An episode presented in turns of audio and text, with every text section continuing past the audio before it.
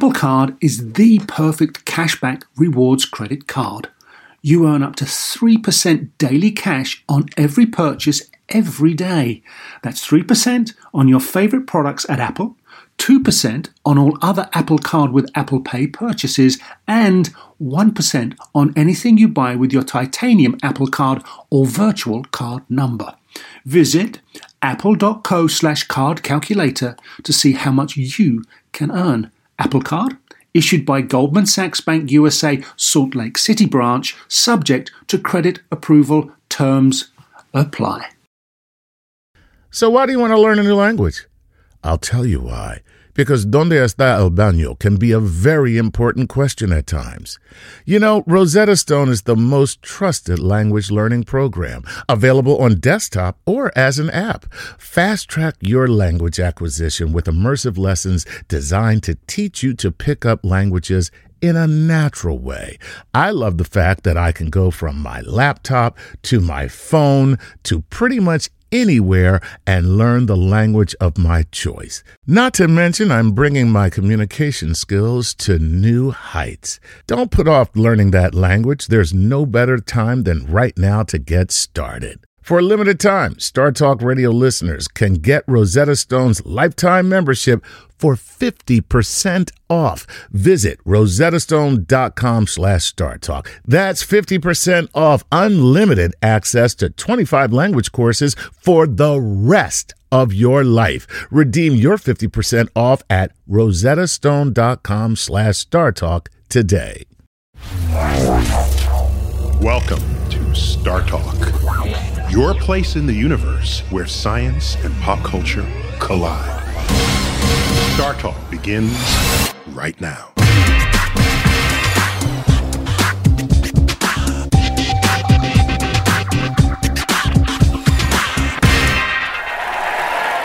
Welcome to Star Talk Live. I'm Eugene Mirman. It is my great pleasure to bring on the amazing, the wonderful Neil deGrasse Tyson.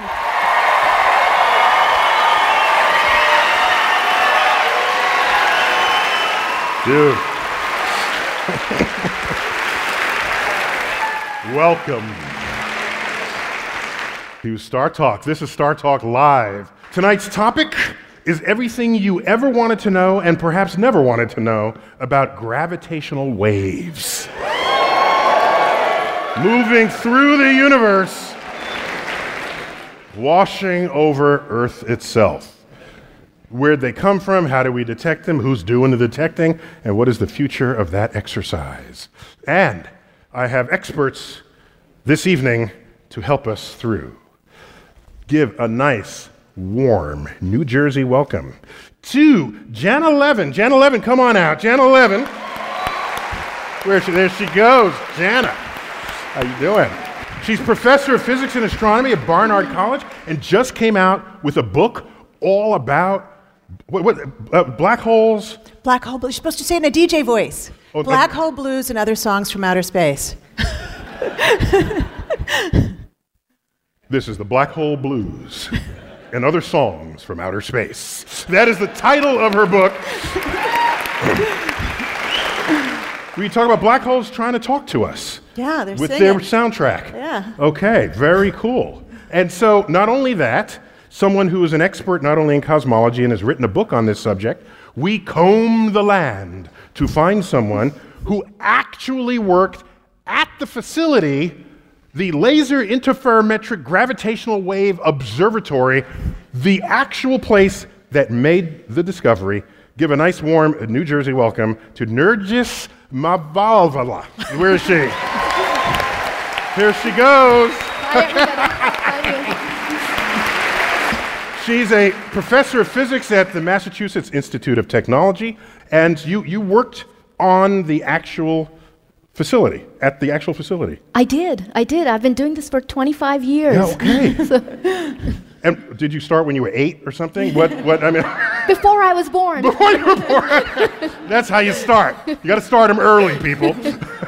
so, Eugene, who'd you bring today? And uh, today we have an amazing comedian, uh, one of the writers or creators and uh, stars of Wet Hot American Summer, Michael Showalter. Michael.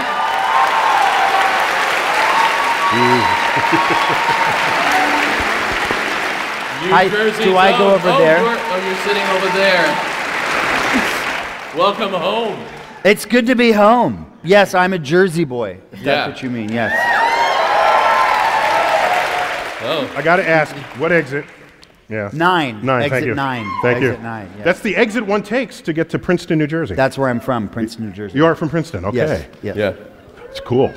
Just, just showing off some Jersey fluency. I grew up up on here. the mean streets of Princeton. So, uh, Nergis, tell us all what gravitational waves are. And in, in the green room, I call them gravity waves, and you said no. They're not gravity waves, they're gravitational waves. And that sounds kind of semantic to me, and I don't know what you're talking about. What? So, so there's a big difference. Gravity waves are local to our Earth. They are actually waves, seismic waves. They're part of density movements in the Earth. Whereas gravitational waves are cosmic. They come to us So from. you, are telling me that the, the geologists got to the word gravity waves first. That's absolutely right. Although, actually, gravitational waves have been around for about 100 years in as gravitational waves, but I think the geologists probably had it gravity first. Yeah, but the universe has been making gravitational waves for billions of years. Yes, right since its inception. And the Earth's been doing it for a long time too. You just yeah, noticed a hundred but, years ago. uh, uh, to be to be fair, That's just a, No, you don't have to be fair to the geologists. no, but to- gravity didn't start around the time they killed McKinley. It's true, but gravitational waves started at the very beginning of the universe. Gravity waves came about when the Earth was formed, so Okay. much later. okay, agreed. So, so, so I think gravitational wave so wins the uh, the yeah. the race. Yeah, yeah, okay. I will, I will promise I'll say gravitational wave so we don't confuse the geologists in the audience. Okay. Okay. Now, or now- the comedians. now, Janna, I, I, I have some issues that I want to take up with you. You keep talking about waves. I get it, they're waves. But now you're talking about the blues and music and sound. And we knew from the movie Alien that no one can hear you scream in space. Actually, we knew it well before the movie. That's when it got became a publicly mm, thing. So, so why this urge to always analogize it to sound? I, I think that's mis- misleading the public. Yeah, it's, it's actually stronger than an analogy. So, um, so let's say two black holes collide. They actually Just for instance. Just for instance. Yeah, this, is, this is the kind of thing, you know, we spend our energy on. And uh, they will literally ripple the shape of space-time. Space-time around the black holes will squeeze and stretch and emanate outwards as a wave, like fish swirling on a pond. Or I prefer mallets on a drum, and the drum rings. And so these waves emanate outwards. Now, if you were close enough to the black holes, even though it's empty space and there's no air, it's technically conceivable it would ring your eardrum and you would actually hear from the squeezing and stretching of your ear Of your cranium. mechanism. Well, no, if it squeezes your cranium, you're just going to die. Even if So- it squeezes it just a Like you don't bit. want a sound to be so loud that it's squeezing your cranium. Yeah. Right? So, Okay. so, but if it if it rings the eardrum mechanism, you would technically hear the black holes, and then you would die because you'd be too close to the Right, you'd be collision of two black incinerated. Right, holes. right, right. If you hear a black Eventually hole, you die. that's and is it like a sonic boom where you're like, "What's that?" and then you go back in time and explode? I don't know what you're talking about. No, do you, do you go back in time with sonic booms? No, but you said that it ripples time space, and I thought maybe oh, I time see would what be you're affected. saying. Yeah, that's true. Your your your time relative to somebody else's Oh. would be affected. That's good enough. All right, so, so, so Nergis, you, you were part of the team that made a discovery. And Yes. so t- tell me about that discovery in particular. Okay, so And it's recent, this is recent it's news. It's very recent. So I'll tell you the date. Go for it. It was September 14th, uh, 2015. Okay. And our detectors began to sing, just as Janna says. They, you know, we recorded a signal that we could turn into a sound, and it turned out to be the sounds of two black holes colliding. And Where? quite far away, thankfully, our eardrums would not ring from this because we were thankfully far away 1.3 billion light years away. So, quite far. And- O- Okay, so, How many like hours is that just to get it? so, so what you're saying, is so wait, and how big were the black holes? So the black holes were 30 times more massive than our sun. So again, rather fat for those kinds of black holes. Okay, so it, it was two black holes, 30 times the mass of the mm-hmm. sun, colliding 1.3 billion years ago before the Cambrian explosion of life on Earth. Yes. So there were single celled organisms swarming in tide pools, and that's when this event happened. And then this ripple moved through space. This disturbance in the fabric of space time propagated at the speed of light. Yep. And it's been going for 1.3 billion years. And in the interim, life evolved to make vertebrates and Right. primates and humans. And then humans developed civilization and, and, and, and agriculture and technology and physicists and Einstein and the prediction and, and LIGO, the experiment, and you. And then you turn on the machine and you detect it. That's about right. Yeah. So,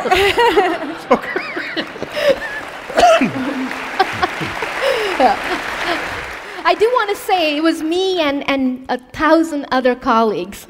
So, okay, but we got you here now. yes, that's right. you That- Okay. Tough luck.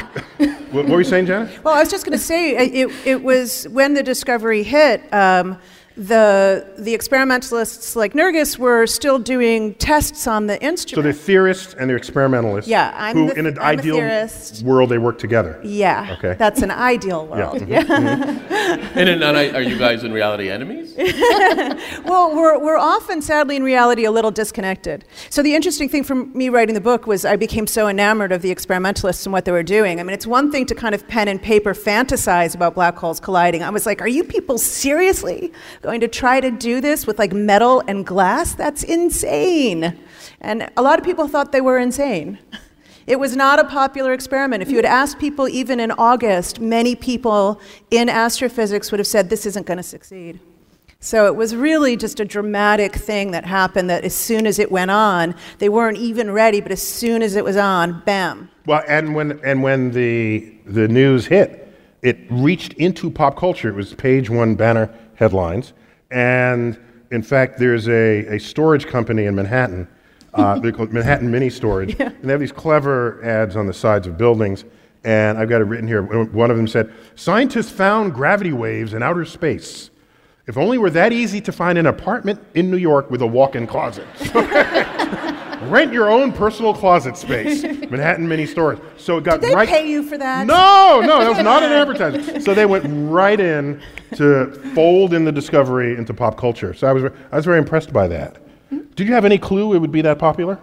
No, you know, I actually was pretty sure that the scientific community would be very excited by it, but I don't think m- almost any of us could have predicted how much it moved into, you know, how much it moved people who just like to see science succeed. You don't have a machine that also detects how exciting certain breakthroughs will be to regular people? I'm working on it.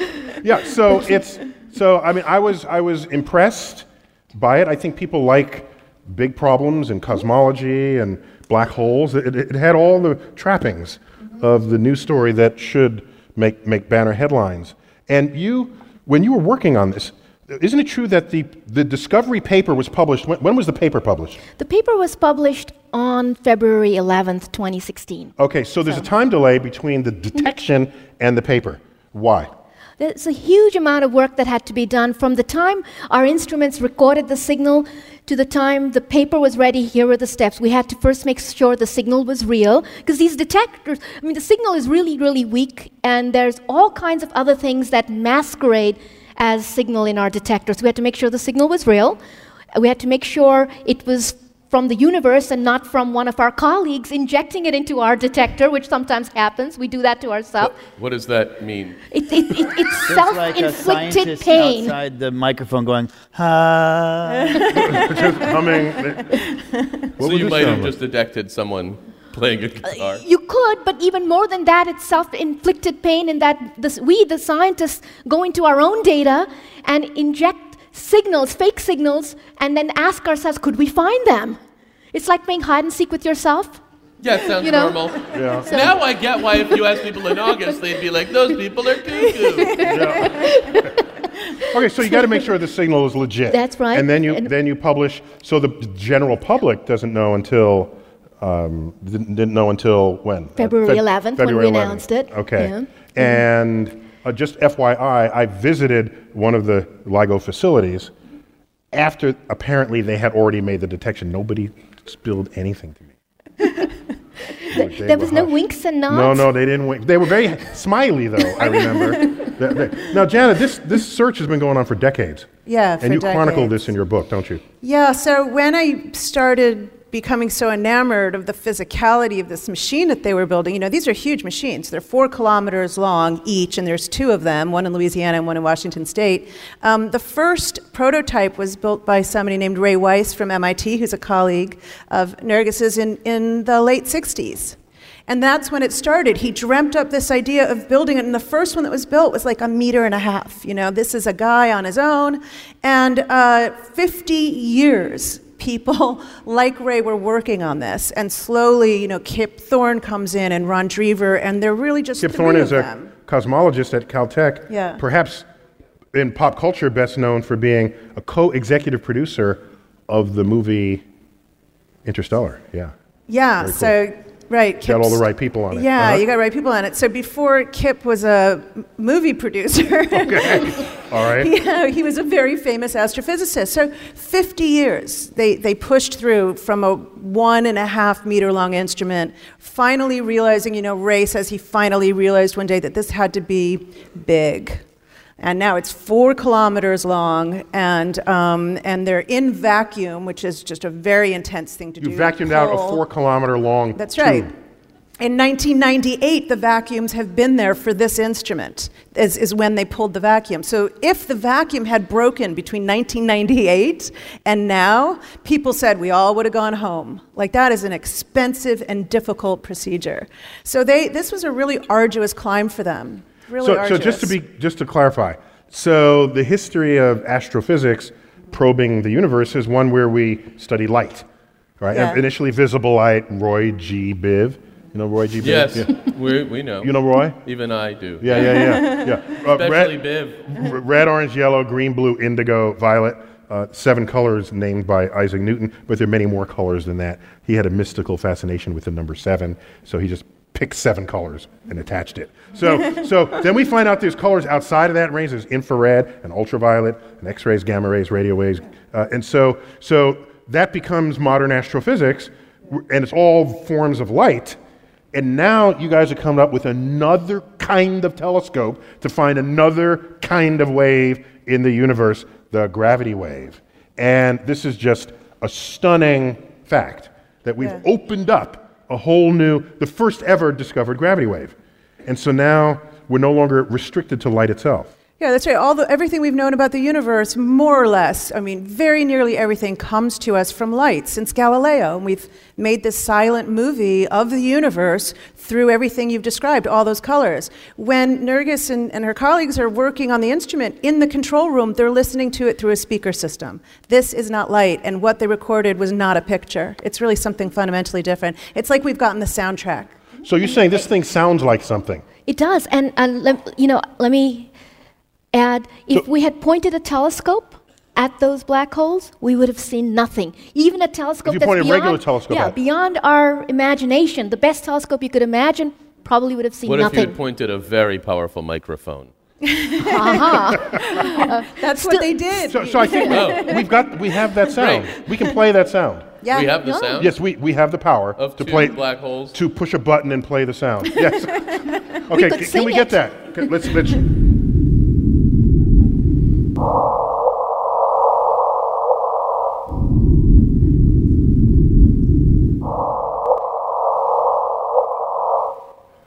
Uh, I have no idea what that was.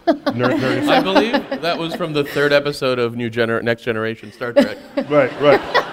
The- The sound of the engine in, in Oh, the yeah, background. exactly. Wait, wait. So what? Which, what was that low rumble? So there's two versions of the sound that you heard there. The low rumble was the sound as we recorded it in our signal. So what we do is we record a signal, and that signal actually you can make a graph of it on a computer, or you can actually port it out onto a loudspeaker and hear it. And that's what we just did. We turned the signal into a, a signal that the loudspeaker could play back. So the low rumble is actually just the hum of noise in the detector, and superposed on that was the sound of these two black holes colliding. Now, if there were no noise, and if these were black holes that fit my voice range, they would have sound like this. There would have been a low rumble that gets to a higher frequency and higher amplitude. It's gone, whoop, and at the end they would have collided. That end whoop would have been the colliding. So what we heard there initially was just the, the, the original sound, and they sound like a, a thump. It was. Did you just imitate two black holes colliding? I just did. And- and I was that I- expecting Give me applause. a second to figure that out. Come on, people.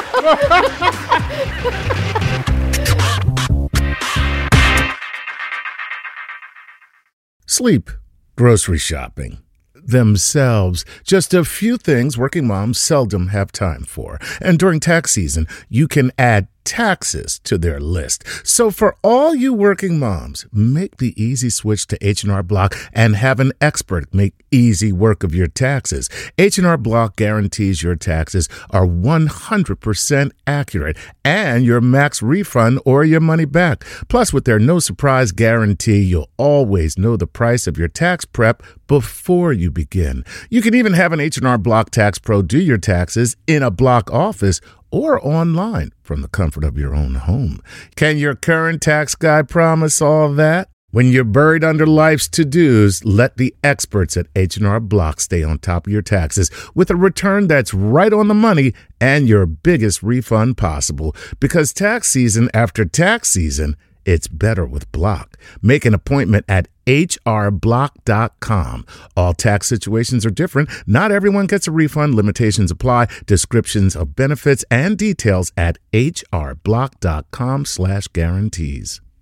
Whether you're a family vacation traveler, business tripper, or long weekend adventurer, Choice Hotels has a stay for any you. And that's good because there are a lot of me's. Choice Hotels has over 7,400 locations and 22 brands, including Comfort Hotels, Radisson Hotels, and Cambria Hotels. Get the best value for your money when you book with Choice Hotels. Cambria Hotels feature locally inspired hotel bars with specialty cocktails and downtown locations in the center of it all. Hey, that's me. Radisson Hotels have flexible workspaces to get the most of your business travel and on site restaurants. That's me too. And at Comfort Hotels, you'll enjoy free hot breakfast with fresh waffles, great pools for the entire family, and spacious rooms. Hey, that's me too. I guess I'm just going to have to stay at all of them.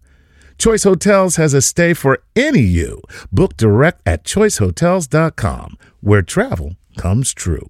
Hey everyone, it's Ted from Consumer Cellular, the guy in the orange sweater, and this is your wake up call. If you're paying too much for wireless service, you don't have to keep having that nightmare. Consumer Cellular has the same fast, reliable coverage as the leading carriers for up to half the cost. So why keep spending more than you have to? Seriously, wake up and call 1 888 freedom or visit consumercellular.com. Savings based on cost of consumer cellular single line 1, 5, and 10 gig data plans with unlimited talk and text compared to lowest cost single line postpaid unlimited talk, text, and data plans offered by T Mobile and Verizon January 2024. I have a question, which is, and this is a very stupid question. Um, this happened billions of years ago. 1.3 or so. 150 billion. No, no, years No, ago. 1.3 billion years Oh, ago. so give just or one- take a couple only hundred 1.3 million. billion. Yeah. Give or take a couple hundred million. So, how then do you know that it was black holes colliding and not anything else colliding? In colliding? fact, you out there in space going. like, like- like how, if this happened so long ago, how can you be so sure that it was black holes? Yeah. Yes, all right. It's a, it's a good question. So, um, Einstein, 100 years ago, gave us a theory in, of, of gravity in which you could start to predict what signals from black holes could look like. And in fact, Janna has spent much of her career solving those equations that Einstein gave us and predicting what the signal from black holes could, should look like. And that signal looks different than signals from other kinds of stars. So, Just if I can add there, so Einstein lays down the theoretical framework mm-hmm. from which you can derive predictions for all manner of things. And that is a testament to the potency of what he laid to tracks Absolutely. 100 years ago. So continue. Yeah. Yes, and so maybe Janna, you want to say a little bit about what the signals would look like. You you Yeah, actually well, I think- calculate them. I think one of the ways to answer that question is let's say um, you heard a ringing drum. You would be able to reconstruct technically from the sound of that drum how the mallets were moving. And so the black holes are the mallets in this example. And you can tell if you're listening to an orchestra or you're listening to a band how they're hitting the drum.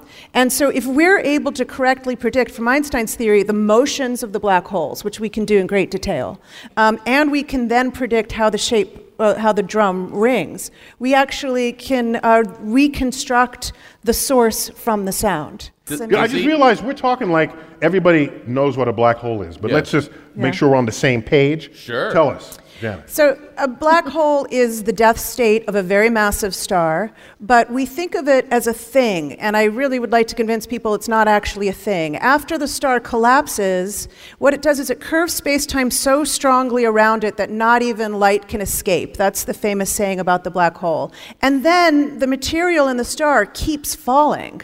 So if you go up to the shadow of the black hole, and it's a shadow because no light can escape, there's nothing there. The black hole is not a hot, dense object. It's actually a curvature in space time. It's completely dark. The stuff that made it is gone. If you want to find out where it went, you have to go in too. Does it does it move around or is it there? Like The like- black hole moves around like any other object, but it's kind of like a place. Does it go far? Like will it come and does it eat planets? We are orbiting a supermassive black hole in the center of our own galaxy, and we are technically falling into it. But How I, slowly? Like how worried should I Is be? it, yeah, I, is it, is it, um, is it really cold inside a black hole? that's an interesting Do you question. have to wear It- like a sweater? Yeah. It is um, probably deathly cold. Yeah, but it's not dark inside the black hole because the light from the universe can fall in behind you and you can see it. It's only dark outside the black hole. Black holes are dark on the outside, not on the inside. Plus, to be clear, when we use the word hole in modern and everyday parlance, it's it's like a, a something you fall through, and then there's no, and you just fall through. Whereas a black hole is a hole in every direction Right. that you approach it. It's a spherical hole. It's a spherical hole. so you can fall into this hole no matter which way you approach it. Yes, you, you would approach this region, this spherical region, where you'd, be have, you'd have to travel faster than the speed of light to escape. So you have no choice once you hit that sphere but to fall forward. In fact, it's almost like you're falling towards the future. Because space and time sort of switch places. I'm not making this stuff up. Do you, do, is there? Oh, I'm not making this stuff up. I'm not making this. Space and, Space and time, time switch, switch places. places. inside the black hole so that you're Wait, forced explain, don't forward. just say that and don't explain it. Yeah, no, we Okay, get it. here's It's a way to go into the future. No problem. Next. yeah, I know. Yeah, we got that. Next, yeah, what? No. Well, here, No, I okay. wa- Here's how I can. You want me to really explain that? I can try that. Okay, no. You want to go? on- We can go forward. No, no, with we other want to know. material. I was kidding about Yeah. that. We don't want to know how time travel Wait, in wait, a wait, black wait, hole wait. So, works. so famously, Matthew McConaughey Yeah. went into a black hole and, Yeah. and In his career? Yeah. Or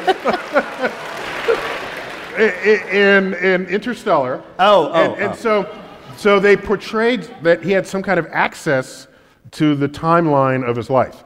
Yeah. And so I don't know. Was that sort of uh, what, was that because we really don't know, so make stuff up, or Yeah. or is your yeah okay, or is your space and time switching empower that? Um, I don't think the space and time switching empowers it, but I can say this much: the black hole, however big as it is, it is on the outside, can be very deceptive about what's on the inside. The black hole can be much bigger on the inside than it is on the outside. Really? Yeah, like a TARDIS, It's a like TARDIS. in Doctor Who. So, Oh my gosh. Like a TARDIS. so the TARDIS is. Wait. So how? Like, what's the? Wait, wait. And for Like those who don't know the TARDIS reference, uh, it's like Get out! Get out. wait, wait. No, there are other references. Um, ready? Oh, think- wait, wait. It's like it's like um, Mary Poppins carry bag. Oh very good. Much She pull a whole current. plant out of the bag and pulls it like a. Okay. Ma- That's just evidence that Mary Poppins is herself. wait, that's a. You did you just describe a black hole? I describe uh, something that's bigger on the inside than on the outside. But it was her. Ba- it's her bag. Yeah. Okay, so thanks for that that uh, mini tutorial on black ho- on black holes. Uh, we'll figure out how to invoke them. I'm really gonna start working on this for real now. Did I interrupt you a second ago? Or were you? Were you I don't think so. I mean, I, I was. It's just all very confusing. Um, there was a moment in my life where I like people would say like how good Radiohead is, and I would be, and I didn't understand, but then I got it. okay. and I want to know. I want to know. Was there ever a moment where you didn't understand what a black hole was, and then all of a sudden you go, "Oh, I get it now"? And will that moment ever occur for me? I'm only going to answer the first question. Okay. okay. no, so I I, before I started studying the mathematics of it, was frustrated too because you're just taking somebody's word for it and they're just saying these crazy, insane things that are, seem so implausible. And whenever we get crazy letters from people, it's usually just stringing together words like this that sound kind of fancy. But if you take the mathematics of Einstein's theory of curved space-time, you start and you you just really spend a lot of your energy on it. Uh, So it wasn't you start an to aha understand moment. it. It wasn't no, just it's a, a "Oh, long I get it." process. Okay. No, and Okay. and it's and it's very and it's a, a spectacular. I really think of my life as before I spoke general relativity and after. I'm the same way. Okay, I'm so still in the before phase. yeah, you have to earn your fluency. Yes, Yeah, okay. yes, absolutely. Okay, and you too, Nergis, you have to earn your fluency. Yes, and you know the st- the story's not over yet. I don't No, think we over. fully know what happens inside of black holes. We don't know how to explain the singularity. We have ideas, but any one of them could be true. So, What are like just six of them? well, the one, the, the, the What's one, the most popular? What's singularity? ah, the singularity. Oh my goodness, it's a point in space that's smaller than a point. Get Can't it? you see? Stupid. That's such a stupid question. Everybody knew that. No, that. but in all seriousness, could you somehow connect it to Mary Poppins' handbag? I think there was a singularity in there. What do you think? And, uh, but at least she had access to a higher dimension. That's right. Bef- Before we go to our first break, uh, let me just clarify something about the detection, uh, the, the, the LIGO detection. The, as I understand it, you turned on the machine to start taking data, and within a week, you got the first detection? Yeah, actually, less than a week. Uh, it- it's true. How, how, mu- in how much time? About two days. Uh, you know, Within two days! You know, it, it We've been trying 50 years to detect gravity waves. Hey, I haven't been trying for 50 years. Give me Okay. a break. We tried 50 years to detect gravity waves, and a wave born 1.3 billion light years away, traveling for 1.3 billion years, you flick the switch and you detect it two days later? Yes. Okay, but Okay, so She's cocky about it. I Have know, you right? detected more since then? Uh, So we've certainly seen some small uh, evidence of smaller black holes than these, the, the two that, that we're describing. And there's Oh. more data in the can that we're still analyzing, so probably there's more there, maybe not. That would be amazing if you turn if it's So- like a fluke that you found. Yeah. No, so I think I think there's there's it's not just pure fluke. Um, I mean, we turned on this machine um, after a major upgrade. It was down for four years after the first phase, and uh, it had quite a bit more sensitivity, and particularly in certain frequency bands where you shouldn't detect such signals. So I don't think it's an, a total fluke that we turned it on and we'd never seen these before, and suddenly we did. We've made a machine we'd never made before. You know, it was a, it was a damn good machine. Okay. she said, damn. we'll have to bleep that on, on when we We made a damn good machine. wait, wait. No, no, but my issue is not that you detected it in two days, but that doesn't it tell us that 30 solar mass black holes are colliding every couple of days somewhere in the universe? It should tell us that if we see enough of them over some observing period. So, yes, you don't expect them to be at, at completely um, at even time spacings, Well, right? They come not, sort but- of but- every but now and then. I'm just saying, after 50 years, you turn it on, you detect it in two days. This stuff is going on all the time, as far as I'm concerned. Yes, yes, I, I agree. I think I think any anybody. Just who- nobody talks about it. Okay. Yes. Okay, so just we agree on that. Yes, we this do. has got to be way more common phenomenon than people had imagined previously. Yes. Okay, cool. Well, after the break, we'll find out more about the people behind LIGO and the incredible 50 year quest that led to this amazing discovery on Star Talk.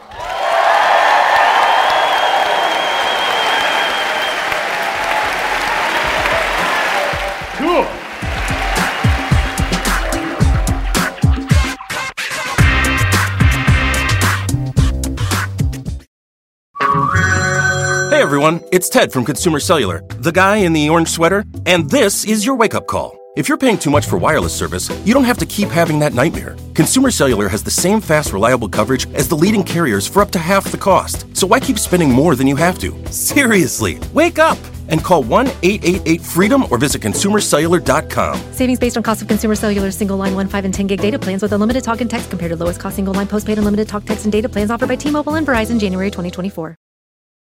Your business was humming, but now you're falling behind. Your teams are buried in manual work, tasks are taking forever to complete, and getting one source of truth is like pulling teeth. If this is you, then you should know these three numbers 37,000. That's the number of businesses that have upgraded to NetSuite by Oracle. NetSuite is the number one cloud financial system, streamlining accounting, financial management, inventory, HR, and more. 25. NetSuite turns 25 this year. That's 25 years of helping businesses do more with less, close their books in days, not weeks, and drive down costs. One. Because your business is one of a kind. Get a customized solution for all your key performance indicators in one efficient system with one source of truth. Manage risk, get reliable forecasts, and improve margins. With NetSuite, it's everything you need to grow, all in one place. Get your business back to the greatness where it belongs. Learn more at netsuite.com slash podcast 25. We're live at the Count Basie Theater in New Jersey. This is Star Talk.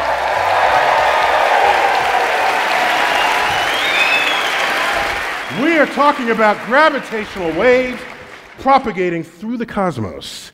And Janna, your book, you started this book not knowing that they were about to make a discovery. Yeah. And then they made a discovery. So Yeah. did you have to like change up your plan? yeah. Well, actually, um, I I was two years late on delivering this book, which was perfect. it dovetailed. Like I printed the book out for Ray Weiss, one of the original architects, and Kip Thorne, who we've talked about. I printed a copy for each of them on September 14th. Just by coincidence, Whoa. and sent them drafts. And I remember Ray was kind of getting agitated, and he's like, "What are you going to do if there's a discovery?" but you know, they're- he's not allowed to tell me. So um, I loved that I could write the book without knowing if they succeeded, because the book is really about the campaign. It's really about the tension. I mean, even in the close of the book, Ray's saying things like, "If this doesn't detect black holes, the thing is a failure." I mean, that's an incredibly bold thing to say in August 2015 um, from the original designer of the machine. And so, um, so So was but I, I got to write an epilogue of redemption, you know, and so so they included me in the discovery uh, a few months earlier, and Nergis was telling me on the way over that there was a lot of discussion about when they could tell me, which is really really sweet. So before um, before I, I went to press, they gave me the chance to write the epilogue. So I kind of love it because the book is as though you don't know the conclusion until you actually get to the close of the story. And so, uh, how much money has been spent to make this happen? Uh, about a billion dollars integrated the experiment costs. Okay, so a, a billion, we got to say it in a Carl Sagan way. a billion dollars. A billion dollars. It's a lot of dollars to say at the end of the story if we don't discover black holes, this Does thing's it- a failure. Does it end with, imagine how many pants we could have bought? Right. so, so as we said earlier, Albert Einstein, I, I, you, you said he came up with his general relativity 100 mm-hmm. years ago, but I didn't see anybody talk about at the time, and I've been screaming loudly, that Einstein also laid the foundation for the laser, which is a mm-hmm. fundamental part of the technology of LIGO. Could you tell me how you're using lasers? Yeah, so it's the L in LIGO, it's laser. Yeah. Yep. So the, that was, you know, if, if you ask why was it that, I mean, Einstein made this prediction 100 years ago, why was it in the 1960s, in the late 1960s, that Ray Weiss came up, and others, but he came up with sort of designing this instrument that could measure it. It was the invention of the laser. In 1960, the laser was invented. In 68, Weiss had started to think about using it. And the laser is, is, our, our, is a fundamentally our first foray into quantum light. And Einstein sort of la- laid some of the groundwork for quantizing light. So I think it's, it's very uh, in- incredible that he gave us not just his theory of gravity, he also gave us some foundational ideas for making lasers. So, so Einstein laid down general theory of relativity, Mm-hmm. which predicts the existence of the existence of gravity waves. It predicted, later discovered, the existence of black holes. Mm-hmm. He then predict he then then lays down the theoretical construct for lasers. Then, a hundred years later, you use lasers to detect gravity waves that had just been emitted by two colliding black holes. Yes. Yes. So, so that tells me Einstein is just the badassest person there ever was. He's the man. So, Am am I, I mean, think about what. Think about that. Yeah. But just so you know, it was you know it wasn't easy for, for Einstein to do all of this. He kept uh, changing his mind about whether or not gravitational waves are real. So he would write papers, say they were real, write papers, say they weren't real. That mean he'd be right no matter what. yeah, right. That's exactly. kind of cheap. I take it back what I said about Einstein. It went on for decades, and at one point, um, he would write a paper saying gravitational waves don't exist. It would get accepted for publication, and he'd slip in a paper that said that they did. Like right as it went to press, so it was uh, such a hard problem. And um, somebody once said, "You know, Einstein, your name's going to be on this paper. You have to be very careful not to put your name on a wrong paper." And he thought that was hysterical. He said, "My name is on plenty of wrong papers." yeah. So, I- so I he like- wasn't I afraid wish my to be name wrong. were on as many wrong papers as his.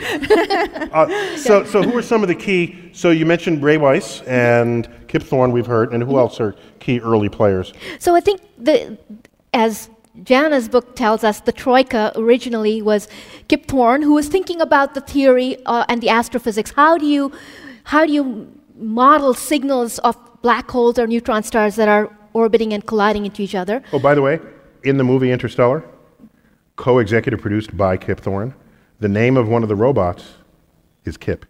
That's what money gets you. I'm just saying. Okay, go on. I interrupted. So, so and then so that was Skip thinking about sources and theory.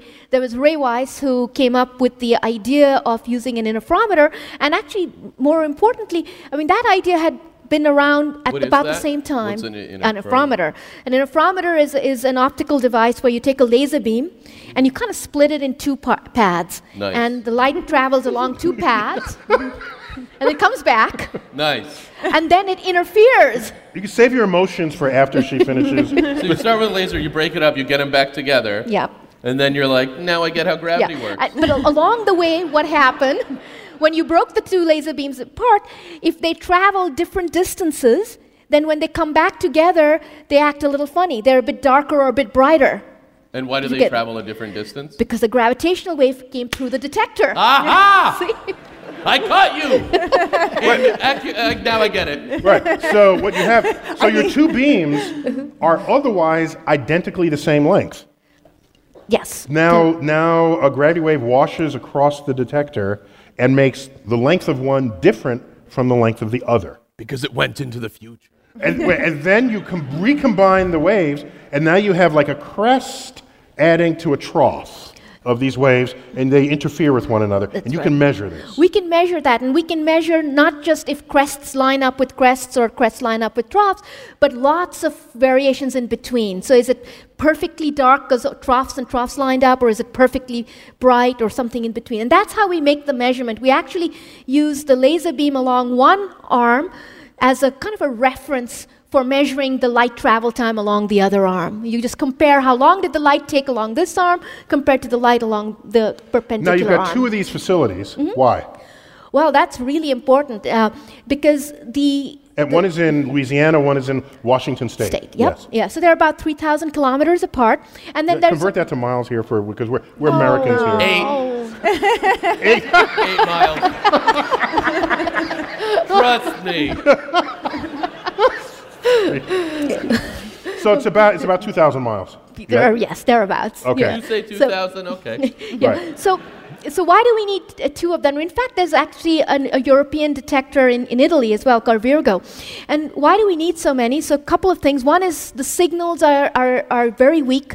And so, how does this? uh, Can I say how the detector works? Yeah. Yeah. 'Cause I, you know, do you want to know how the detector works? Okay. Okay. They all So- get up and leave. No! wait, wait, stop! I'll stop. Okay, as they start going for the Yeah, we'd love to know how it works. Yeah. So the way it actually works is that as the gravitational wave comes through the detector, it actually changes the distance between the laser and a mirror. That ha- ha- in our case, in the case of LIGO, the U.S. detectors, the mirrors and the lasers are separated by four kilometers, so two and a half miles. Okay. so and and what happens then is that our job then is simply to measure the change in distance between the laser and the mirror when the gravitational wave goes by compared to when it's not there. And now the problem is that the motion of these mirrors uh, compared to the laser distance is tiny. The gravitational wave is really, really, really weak. And so the motion we're trying to measure over those two and a half miles is smaller than one thousandth the size of a proton. Okay, so it's a very small number. It's 10 to the minus 18 meters for those of you who think in, in, in, in those kinds of numbers. But really, what you have to think about is that you start off with an atom, and you, you know, you get to something that's a thousand times smaller than the typical size of an atom. You have its nucleus in the center, a proton, proton. And now we're thinking of something that's a thousand times smaller than the centr- central nucleus of an atom. So it's And a you small number. that? We measured that. So you claim. yes. With, did you me- measure it with like one of those rulers you get at Staples? Or? Yes. So And then at the end, they put a ruler. The little wooden ruler? No, it's more like one of the wheels that you use to measure, like more like in the street.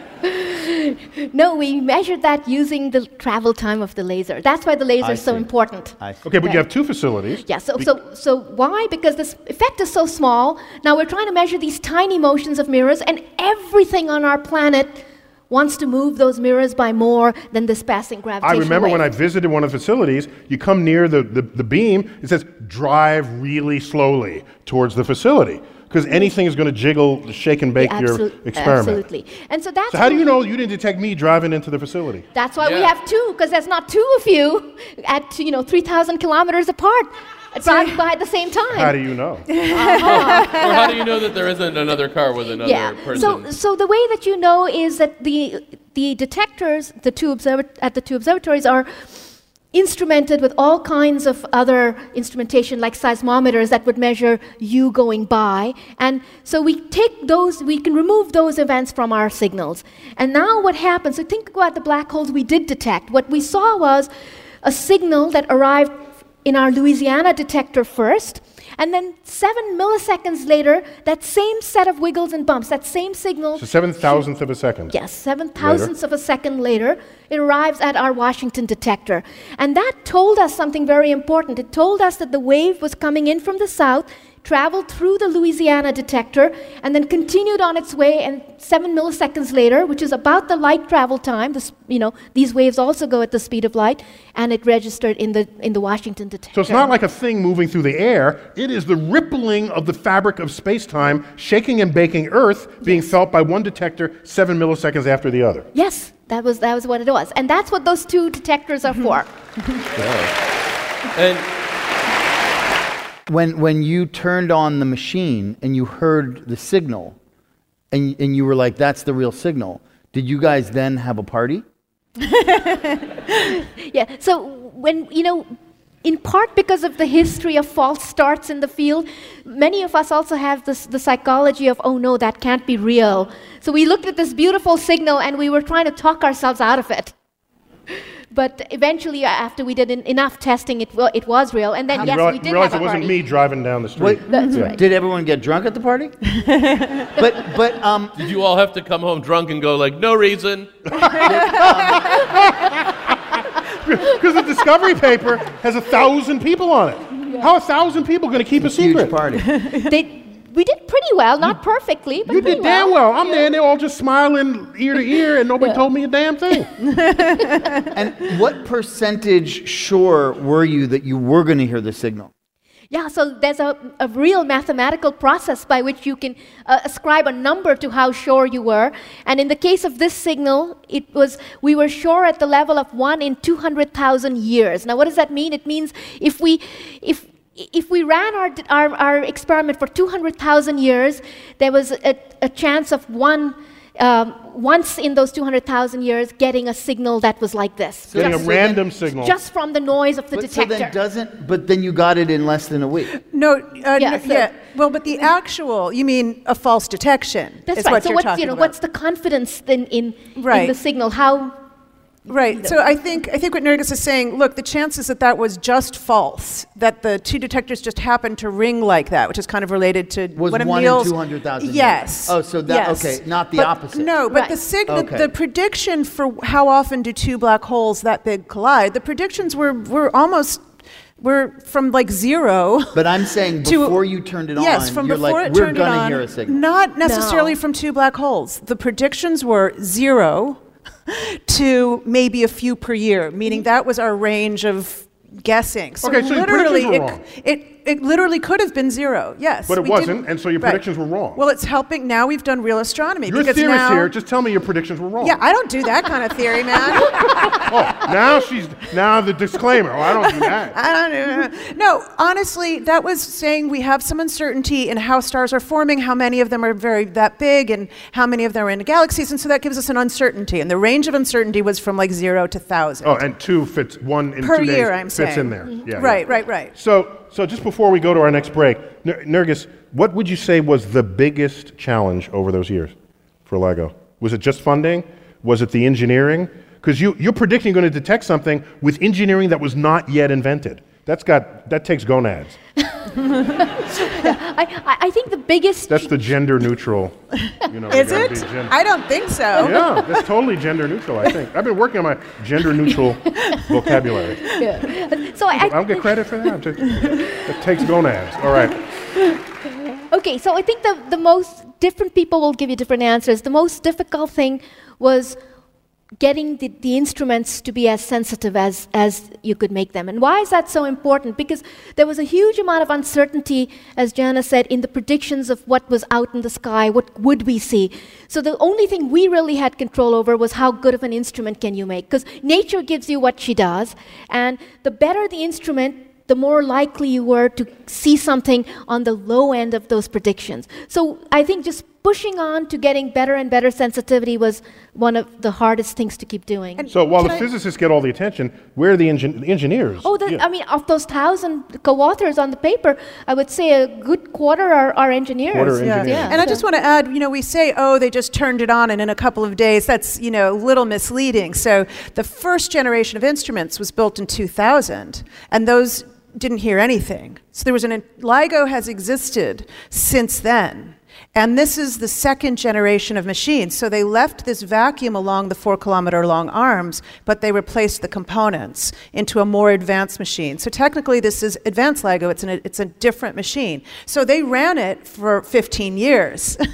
well, it wasn't quite 15. When did it turn off? So it, uh, from 2000 to 2010, we Right. ran what was called initial LIGO, the first phase. Okay, so what it means is your detection levels in that 10 years were Weren't there's nothing enough. happened in the universe strong enough for you to detect in those 10 years. That's correct. The- and the- the it instrument wasn't sensitive yeah, enough. It wasn't 10 years of data. It was 10 years of operating, but probably two, between two and three years of data collected because we would take long breaks to make improvements to the instrument. Okay. So, okay.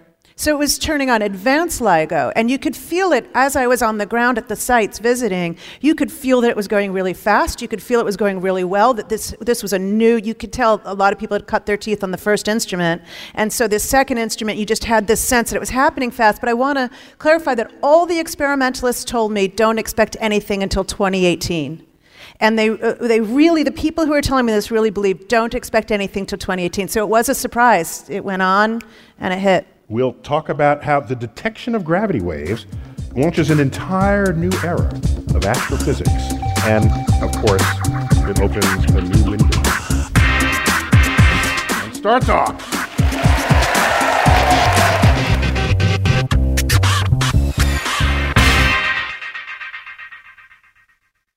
Your business was humming, but now you're falling behind. Your teams are buried in manual work, tasks are taking forever to complete, and getting one source of truth is like pulling teeth. If this is you, then you should know these three numbers 37,000. That's the number of businesses that have upgraded to NetSuite by Oracle. NetSuite is the number one cloud financial system, streamlining accounting, financial management, inventory, HR, and more. 25. NetSuite turns 25 this year. That's 25 years of helping businesses do more with less, close their books in days, not weeks, and drive down costs. One. Because your business is one of a kind. Get a customized solution for all your key performance indicators in one efficient system with one source of truth. Manage risk, get reliable forecasts, and improve margins. With NetSuite, it's everything you need to grow, all in one place. Get your business back to the greatness where it belongs. Learn more at netsuite.com slash podcast 25.